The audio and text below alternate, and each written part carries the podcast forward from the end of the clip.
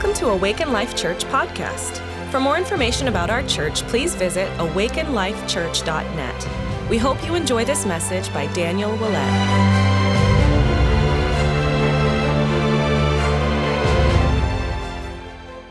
Well, good morning, church. Just so happy to be here this morning. Jesus is here, so it's going to be a good day. And so you can just wake up every day and just that's that's the first thing I try to just say as I open my eyes. This is going to be an amazing day today because our words are powerful. We just want to declare what God says over us every day. So yeah, presence nights on Wednesday. Um, if you just need some more from the Lord, a touch from the Lord, um, come to those nights.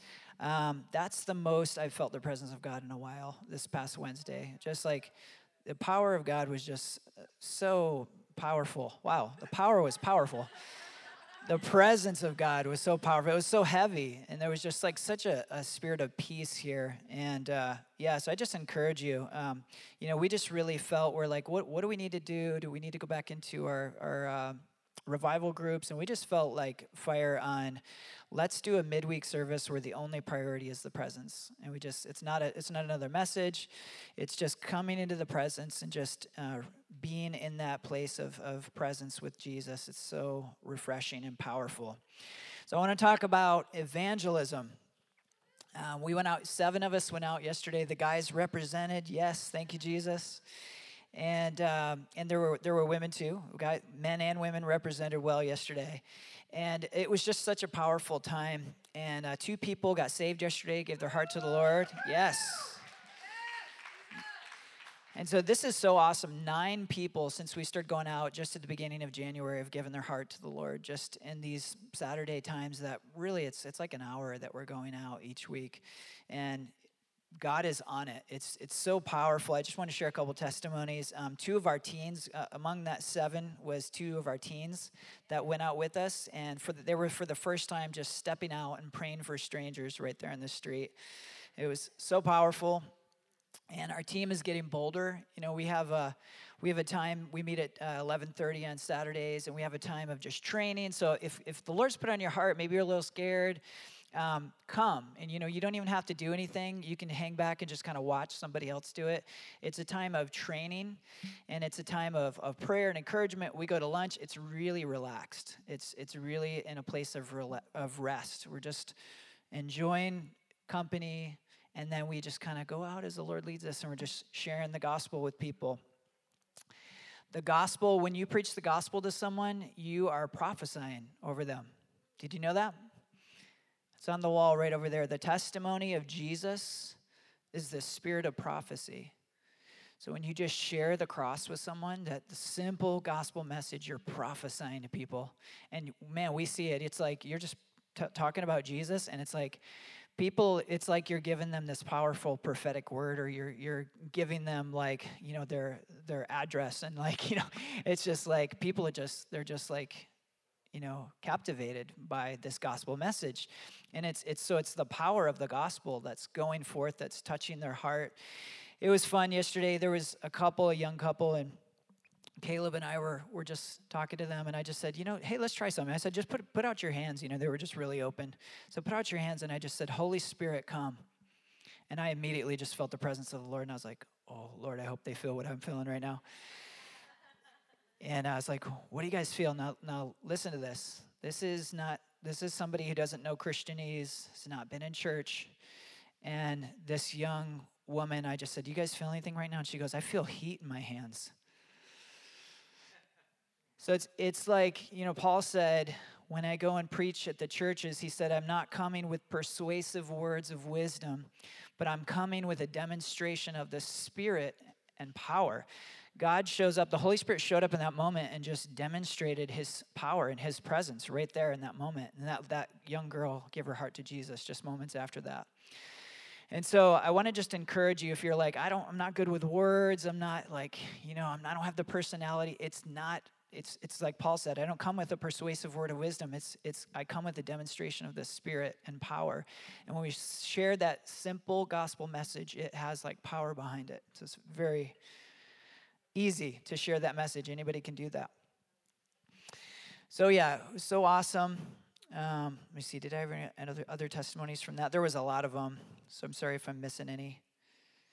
But yeah, we're continuing to go out. So Lord's putting on your heart, 11:30 right here on Saturday. So I want to talk to you today about Joseph out of the book of Genesis.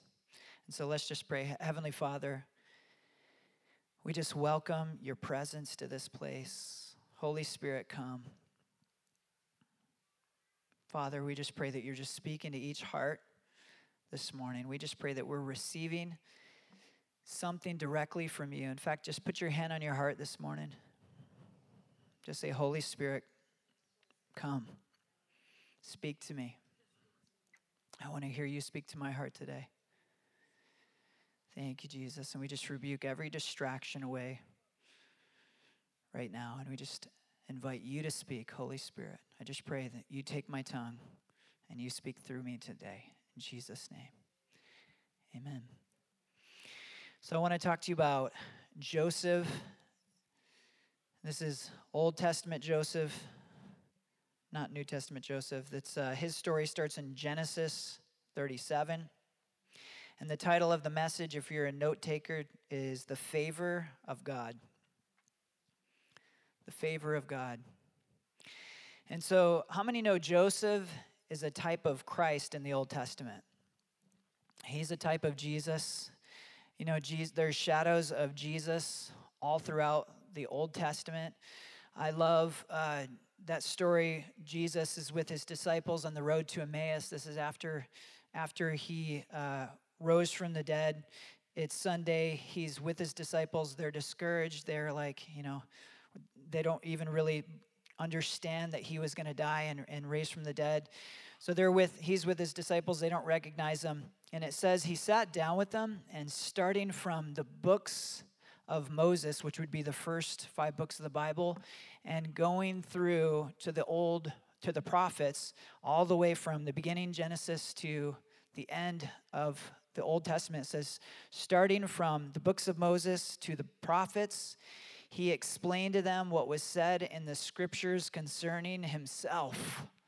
Do you realize what he was doing? He was showing him, showing them himself all throughout the Old Testament. So we have types and shadows of Jesus all throughout the Old Testament. And Joseph is a, a beautiful representation of the new covenant of grace that we have in Jesus Christ. How many know in Christ we have amazing favor, we have amazing blessing, and we have grace. So I want to give you a little backstory on Joseph this morning. I think it's, all these little details just add to the story. Joseph's father, Jacob, was the trickster. Jacob, this is the one who tricked his brother. He tricked his father. He stole the birthright. He was a, a trickster. That, and then to because he was afraid of his brother after he stole the birthright, he flees to another place, another region, and he meets this woman, Rachel, and he's instantly falls in love with her. He's instantly falls in love with this, this woman. And the trickster gets tricked. He goes to this woman's father in law, which ends up being part of his family. And um, this man, Laban, his father in law, says, If you work for me for seven years, I'll give you Rachel. I'll give her to you in marriage. And so we know what happens. The trickster gets tricked, the deceiver gets deceived. Uh, seven years are up, and he ends up um, getting forced to marry Leah. I always say Leia, and it's not, it's not Star Wars Princess Leia. Leah, I got it right. Uh, he ends up being forced to marry Leah. And then essentially what happens is he gets Rachel on credit like a week later he says, Okay, I'll give you Rachel. He knows that he's been tricked and he's kind of stuck now. And he's like, I'll give you Rachel if you work another seven years for me. So he gets Rachel a week later on credit. And so, Rachel, this is important to know in this story Rachel is Jacob's true love. He's the one, or she's the one that he wanted, and that's his true love. So, his true love, Rachel, after he has both these wives now, she's not having children. But Leah's womb is, is fruitful. She's having all these children, like one after another. It's like our family, we're just having them one after another. but, but we're done now, though. the gate's closed. My wife is very fruitful, but we're like, Lord, no more fruit. We have we got enough fruit, Jesus. We love you. We love you, Lord. Man, there was like, I don't even know. Should I even share it? okay, I'm going to listen to my wife right now and not share that. okay, Jesus. Thank you, Lord. So, uh, Joseph was, he was greatly favored by his father. And, and this is so important. This is a picture of God's unmerited favor towards us. The word grace means unmerited favor, unearned, undeserved, unmerited favor. How many know you didn't do anything to earn your salvation? If you did, it wouldn't be unmerited, it wouldn't be unearned, it wouldn't be undeserved. If you could somehow earn it, it wouldn't be unmerited favor. Grace is unmerited favor. You didn't earn it, and you can't do anything to maintain it. Amen? Paul says this in Galatians chapter 3, verses 1 through 3. He says this You foolish Galatians, Galatians, who has bewitched you? Before whose eyes Jesus Christ was publicly portrayed as crucified. He's actually speaking to people that actually witnessed Jesus being crucified. He's like, Who has bewitched you? You saw Jesus crucified. Verse 2 This is the only thing I want to find out from you. Did you receive the Spirit by works of the law or by hearing with faith? So we know we receive salvation by hearing with faith, and it's our acceptance of what Jesus did. In verse 3, he says, Are you so foolish, having begun by the Spirit, are you now being perfected by the flesh? So Paul's actually kind of annoyed in this in, in Galatians because there's somebody that has come into the church and he's like, Yeah, yeah, saved by faith, that's good, but we have to do this and we have to do that. And, and he's like, Paul's really annoyed with this guy. If you want to know how annoyed he is, just read Galatians 5. He has a really interesting thing that he wants the guy that's bothering them to do. And I'll just leave it there. And so he's annoyed by this guy that's coming in and he's saying, Yeah, it's, it's saved by faith, but you got to do, still do this to maintain it. And he's like, You that have ex- has accepted salvation through faith, do you somehow think that now by your works you're going to maintain it? And so he's telling them, You got it by faith and you maintain it by f- faith. There's nothing you can do to add to it. And so we see this with uh, Jesus in that story where he's with Mary and Martha you know, Mary, uh, she's with Jesus. She's just at his feet. And Martha's busy. She's just working. She's working, working, working. And she's annoyed at Mary. She's like, Why aren't you helping me? And Jesus tells her, He's like, He's like, Martha, Martha. He's like, She's chosen the good part just to sit here with me at my feet. Just to sit here. Sometimes we think we got to work for Jesus. Like, get busy. Like, I've seen a bumper sticker that said, Jesus is coming, look busy. I, I was a true story. right. And, and we see from Jesus himself, he's like, Martha, just come and sit at my feet. Mary's chosen the good part, just to be with me, just to sit at my feet. I remember years ago, we got a dog, Sammy. He's like the cutest little dog, and we've had him for about 10 years now. And I remember years ago, he would always just come and just lay on my feet. Like, usually he'd lay right on my feet. And uh, I remember the Lord spoke to me just really clearly one day, and He's like, I want, you, I want you to just be like Sammy. Just come and sit at my feet. Just come and sit at my feet. We need a bumper sticker for our, our, our church. Be like Sammy. sit at the feet. just come and sit at my feet. So Jesus doesn't want us working hard for him. He wants us to sit at his feet. That's why worship is so powerful. A lot of times we just come into worship and we're just sitting at the feet of Jesus, and it's like the answers are coming, the peace is coming, like things are, are just happening with us just coming into his presence without us working hard. Jesus isn't like our boss at work, or like, here comes a boss, look busy.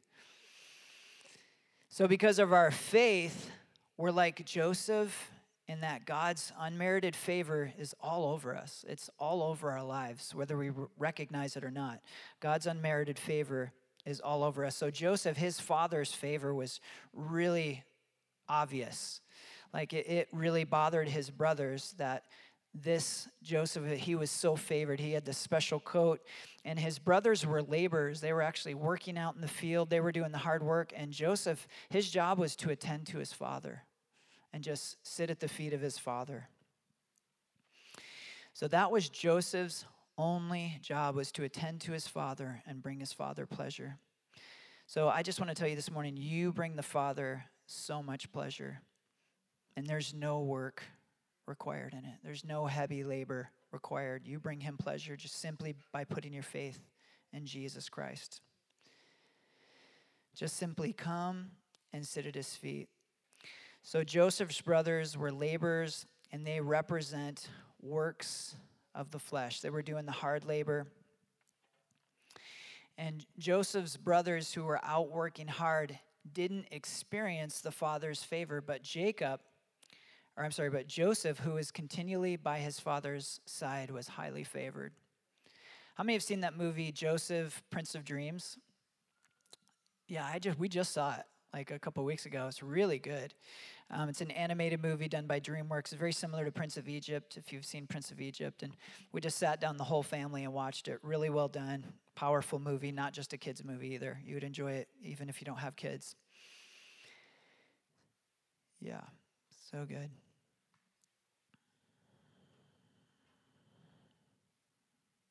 So Joseph is betrayed by his brothers. We know the story. He's betrayed and he's sold into slavery. And the spirit of religion and works will always persecute the spirit of grace. It'll always persecute the spirit of grace. Religion is hard labor and works. His brothers represented like hard works of the flesh, religion. But grace is just receiving God's unmerited favor for you, resting at the Father's side like Joseph did. So Joseph is sold into slavery, and, and by the way, guess who purchased Joseph? This is this is interesting. Does anybody know who purchased Joseph? Just shout it out if you know it. I never caught this. I just I remember he was sold, and but I didn't catch who actually bought him. Who said? Somebody said it. Potiphar, but who bought him before that? When he was sold to Ishmaelites. Yeah, people. He was sold to the Ishmaelites, which this is interesting. So Joseph's great grandpa is Abraham.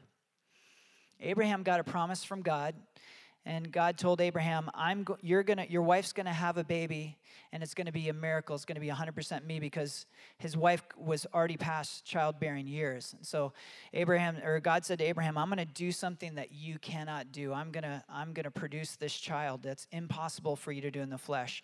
They get impatient and they actually try to make it happen in the flesh, and so Sarah, Abraham's wife, gives Abraham her slave, and they have a child, and it's out of works. It's produced out of works, and it produces Ishmael. So now we see four generations later, the Ishmaelites persecuting Joseph. They actually purchasing Joseph. So just an interesting piece of that story. Something born out of the flesh is who actually buys Joseph initially, and then he gets sold to Potiphar. So Jacob sold into slavery. He's purchased by the Ishmaelites. And then Potiphar, he goes into Potiphar's house. And Jacob gets taken to Egypt, sold as a slave. And listen to what God says about Joseph. I'm sorry, Joseph gets taken into Egypt. He's sold as a slave. And then this is what God says about Joseph in Genesis chapter 39. It says, Genesis chapter 39, it says, The Lord was with Joseph and he was a successful man. It's Genesis 39 2. The Lord was with Joseph, and he was a successful man. This is right after he just got bought as a slave.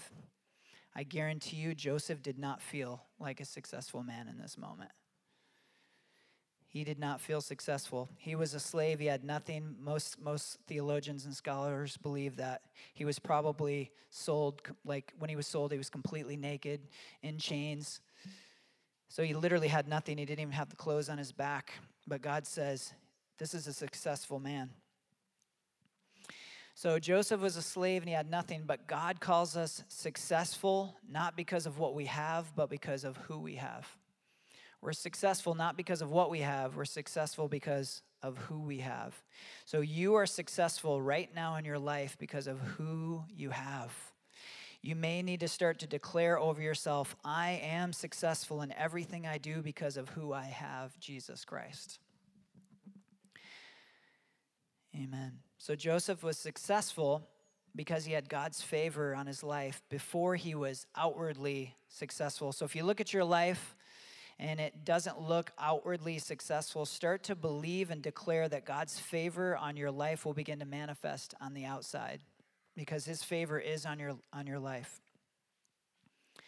So 1 John 3 1 says this See what great love the Father has lavished on us, that we should be called children of God. And that is what we are, children of God. See what great love the Father has lavished on us, that we should be called children of God. And that is what we are. It's so important to understand the Father's heart towards us, and we are extremely valuable to Him. We're extremely valuable to Him just because of who we are, not because of what we do. You are valued by the Father, you're valuable to Him and he's lavished his love. It just reminds me of the song we are singing today. By the love and mercy that he's lavished on us, he's just lavished his goodness, his love on you. So we get our identity from our Father, and we need to get our value from how our Heavenly Father sees us. We need to get our value from how the Father sees us, not how anybody else sees us, not even how we see ourselves. We need to get our identity from how the Father God sees us. So I believe that one of the things that sustained Joseph during this whole process was knowing his father's heart towards him. He knew that he was favored he knew that he was valuable. He knew that he was loved. Why? Because of the way his father, Jacob, treated him. So he knew all throughout this process, like he had an inner sense of value because of how he was treated by his father. So we need to know how God is actually seeing us, what he says about us. We need to meditate on that and get this deep sense of internal value from how the Father sees us. And when we get that, it doesn't matter what happens to us in life, like all these crazy things hap- to Joseph. It won't matter what you go through, you'll be able to overcome it because you have this deep sense of value inside. You won't let what's happening to you on the outside tell you who you are. Amen? So, God wants you to have a deep sense of, of His love, of His grace. We sing that song today. He loves us. And I loved Michael's testimony of just making that confession God, Jesus, you love me. You love me. And I believe that's what sustained Joseph. He knew I'm valuable, God is with me. So Joseph knew he had tremendous value because of how his father saw him. It doesn't matter what other people think of you, it's the father's thoughts, it's the father's heart about you that matters. It's the only thing that matters. We remind ourselves when we're going out and doing this evangelism because and I've just felt I'll just share this testimony. I've just felt each week as we've went out, I've just felt such a pleasure of God on it. Um, and it's it's so reassuring because we're like, you know, you you come across rejection and all kinds of stuff, but it doesn't matter what other people are, are putting out at you. It matters what the Father thinks about you, and I just feel His pleasure on it. My friend Levi, he uh, he shared something recently where um, he was at a restaurant, and he felt like he was supposed to go share Christ with this this group of people at, at another table. And so he went over to the table and he's like, "Hey, I, I just want to uh, just tell you guys, you know, Jesus loves you guys." And you know, and one of the guys at the table just erupted and he's like, "I'm the biggest heathen you'll ever meet." And he's like angry. Now, how many know like when you run across that, it's like when you mention the name Jesus and someone gets angry, it's a spiritual force that's that's rising up and he he like apologized like, i'm so sorry. I d- did not mean to like offend you guys in any way. And he just leaves them alone. He goes and pays for their meal. And he buys them. He goes this might sound weird but i felt like i was supposed to buy him a bottle of wine. He pays for their meal and he bought him a bottle of wine and he left. And he said uh, he said as he left that place he just felt the presence of the lord just come over him. Just like just like the pleasure of the lord just come over him so it doesn't matter what you come across. And, you know, there's, there's so many things that you may feel like the world is seeing you in a certain way. Your spouse is seeing you in a certain way. Your children are seeing you in a certain way. Your boss or your coworkers are seeing you in a certain way. But none of that really matters. What matters is how the Father sees you and what the Father says about you. That's what we need to hold close. So, the enemy, what he does is he takes those hard moments in life, especially times when you're mistreated by other people, and he tries to pin that on God. He'll try to pin that on God. That person mistreated you because you're not valuable, and that's how God sees you as well. You're not valuable to God. He'll always try to take what's happening outside of us and pin it to God the Father because he wants us to mistrust God. He wants to create this perceived separation where we feel like God's angry with us. He wants to put the shame in there. I almost talked more about shame today, but I was like, I don't think I'm going to have time. But shame actually separates us from connection with God. It's, it's like this thing, it's this feeling where it's like, I'm not worthy of God's love, and it just draws us away from the Father. But Jesus actually took your shame. He despised shame, the Bible said, and he took it upon himself. So we don't have to live with shame. So stay grounded in how the Father sees you and don't worry about how other people sees you, see you. So God called Joseph a successful man. But then he goes from being a slave to a prisoner. How many would question God in this? God, this is heading the wrong direction. This, this is not going in a, in a way that seems like success to me, God. God, if this is your idea of success, I don't want it. Don't, please don't make me successful. This is going in the wrong way. You know, and, and we laugh and it's it, it is interesting, but like what about things in our country right now? Or like, God, this this looks like we're going in the wrong direction. What about things in our world, even just with the pandemic and all the uncertainty? Like, God, what's what's going on? This seems like we're going in the wrong direction. But I want to just tell you this morning God has a plan. God has a plan. Let's say it together. God has a plan. Jeremiah 29 11, he says, I know the plan I have for you. He's got a plan. He's got a plan specifically for each person here. And we need to just ask him, God, I know you have a plan. What's your plan? And it's I promise you it's good. He says it in that verse. I know the plans I have for you, plans to prosper you, not to harm you, to give you a future and hope. If you want to know what your future is, it's God's given you a good future. He says, he says, have hope about it. I'm giving you a good future. You can have your hopes high. So God has a plan. Don't be discouraged when things look like they're heading in the wrong direction. Like Joseph, he's like, oh, this things just went from really bad to even more bad. Don't be discouraged. He, his favor is on your life, and he has a plan for you. Your greatest moments are ahead. I believe that.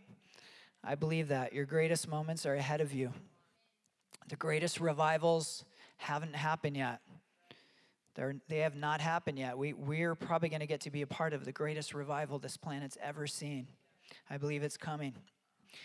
So, no matter what things look like in the natural, He has a plan and He's setting us up for revival and breakthrough. If you want to know what His plan is, I mean, it's all throughout the Word. His, his thoughts are good towards us. He wants us to have hope, but He's setting us up for breakthrough and revival, glory to glory to glory. The righteous are like the light of dawn, they get brighter.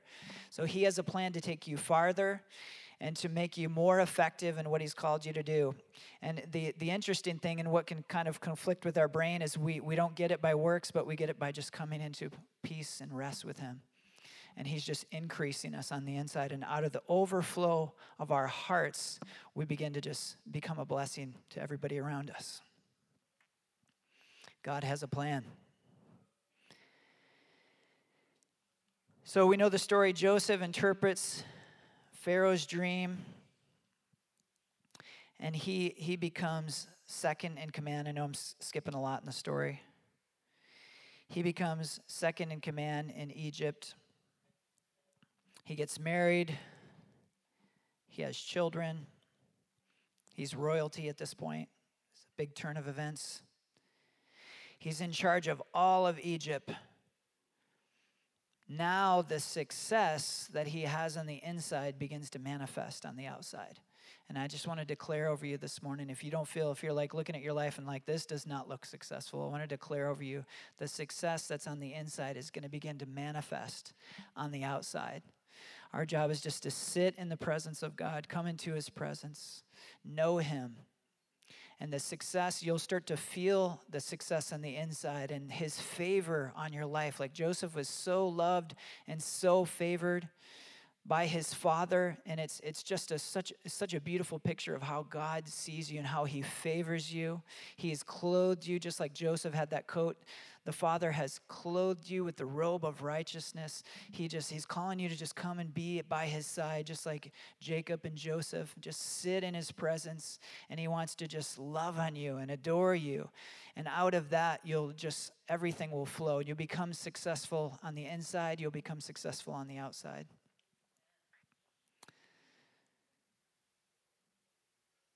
So there's one more thing I want to mention in this story. This is to me it's just so fascinating. There's another hero in this in the story of Joseph. Actually, Levi talked about it when he was here last, and, and I'm just going to kind of expound on some of the things he shared. It was really good when he shared this.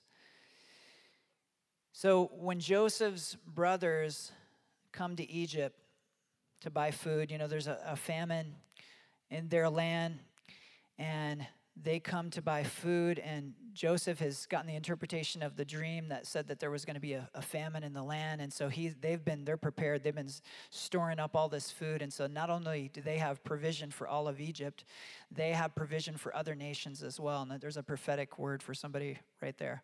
God's going to give you provision not just for yourself in this time, but you're going to have enough for nations, for others around you. And it's just because of the, the favor of God in your life. And so Joseph has all this extra provision, and, and all these other people from these other nations are, are coming to get some of this extra provision that he has. And so his brothers end up coming. And if you know the story, you know, Joseph ends up framing his brother. Um, he actually doesn't know at this time. So remember, again, Rachel was Jacob's true love. And Joseph, one of the reasons he was so favored is because he was the son of Rachel, Jacob's true love. And Jacob or Joseph doesn't know it, but he has a brother from the same mother. Wow, that rhymes. Your brother from the same mother, not brother from another mother. he had a bunch of those too, but he had a brother from the same mother. and this this is Benjamin. I was laughing the other day. We were on a we were on a BLN uh, call, like a Zoom call, and it was Benjamin, Levi, and me. I'm Dan. That's three of the tribes of Israel. Anyway, like, like we're representing the tribes of Israel right now. So he finds out that he has another brother that's from Rachel, his mother. He says, "This is my mother's son. This is this is my full brother. All all the other brothers are half brothers." And uh, one, one thing interesting in the story is he brings all his brothers and he has this big feast for him, but he gives Benjamin five times the portions that everybody else gets. How many know what five represents? It's the number of grace. Joseph is the son of, of grace. He represents grace. Benjamin is another son of grace. He gives him five times the portions that he gives the other brothers. And there's another hero in the story. So I, I, like stuff like this. If, if you look at the line of Christ, it talks about it in uh, Matthew in the, in the very first chapter. But it's Abraham, it's Isaac, it's Jacob, the trickster. And then the next one is who, who knows it? Judah. It's Judah is the next one, not Joseph, which is interesting. So if you know the story,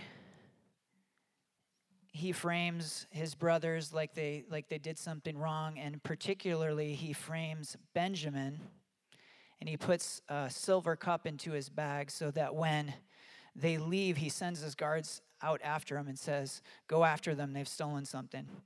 So they they stop them and they're opening up all their bags and then benjamin has this silver cup in his bag and he's and they're like you guys have stolen. How, how dare you treat you know the kindness that's been shown to you with evil and brings them all back. Now i, I forgot a piece of a story that's very important. Benjamin uh, jacob was very reluctant to send benjamin. He says i mean they they're like really trying to get jacob to allow him to go because joseph said don't come back again. This is the second time they're there. He says don't come back again unless you bring your younger brother. I don't want to see your face unless you bring benjamin And Jacob literally tells him, he goes, I will die. If, if you come and you come back without Benjamin, I will die. He goes, It'll be the end of my life. He's like, because Benjamin was so favored by, by his father. And he, it's interesting, he didn't say, if any of, any of you other ones die, uh, I'm not going to be okay. But he says that about Benjamin. He says, if Benjamin dies, I, I will die. Or if he doesn't come back, I will die. So there's a lot of pressure. And these brothers are there before Joseph. And Benjamin gets framed. And so here's, here's just an interesting thing. I just love, love Jesus. Judah. Judah's the one in the line of Christ. Abraham, Isaac, Jacob, Judah. Uh, Joseph is going to take Benjamin. It says, He's going to be my slave. You guys can go in peace, but this one's going to stay here and be my slave. Who steps up? Judah. Judah steps up, says, Take me instead. Let him go. Let him go back. Take me. Who is this a picture of? Jesus. You know the story of Barabbas when they put Jesus and they put Barabbas in front of the crowd. Barabbas is like, oh man, how in the world, like, I'm, I'm dead. Like, this is Jesus we're talking about. I'm dead. Basically, they're saying, Who do you want to be crucified? And they say Jesus, and Barabbas gets let go. And I just always imagine Barabbas seeing Jesus be crucified and like, whoa, that should have been me. That should have been me. I got, I got off the hook. I was guilty. I deserved that. But Jesus took my place. How many know we're all Barabbas? All of us are Barabbas. Jesus took all of our places on the cross. And Judah does the same thing. It's a picture of Jesus. He says, No, take me instead. I'll be your slave. Leave me here. Let my brother go home. So good. So, Judah, who's in the line of Christ, by the way, Jesus is known as the lion of the tribe of Judah. He steps up, says, Take me instead of Benjamin. Joseph reveals himself to his brothers it says that he went in the other room and he just wept before he revealed himself. And he cried so loudly that his other attendants in another room heard him crying. He composes himself. He goes back and he eventually reveals himself to his brothers. And he says something really interesting. He says, It wasn't you that sent me into Egypt, it was God because they're just racked with guilt. Like they're, uh, they had come to full repentance at this point. They sold them into slavery, but at this point, they'd come to full repentance. Like, man, we really messed up when we did that. And he tells them, he lets them off the hook. It wasn't you that sent me into Egypt, it was God, that I would be a savior for my family. What a beautiful picture of, of Jesus. So God sent Jesus to the earth to save his family. That's you and that's me. You are God's family. You're dearly loved by the Father. You're dearly loved. And he's just calling you to come and be at his feet. Just like just like Joseph. This is it's we overcomplicate this so much. Just like Joseph, his, his only job was attending to his father, being in his father's presence. You're dearly loved. The Father just, He just longs for you to be in His presence. You're successful not because of what you have, not because of what you have, but because of who you have. You're highly favored by God, and your only job is to sit at the Father's feet and bring Him pleasure.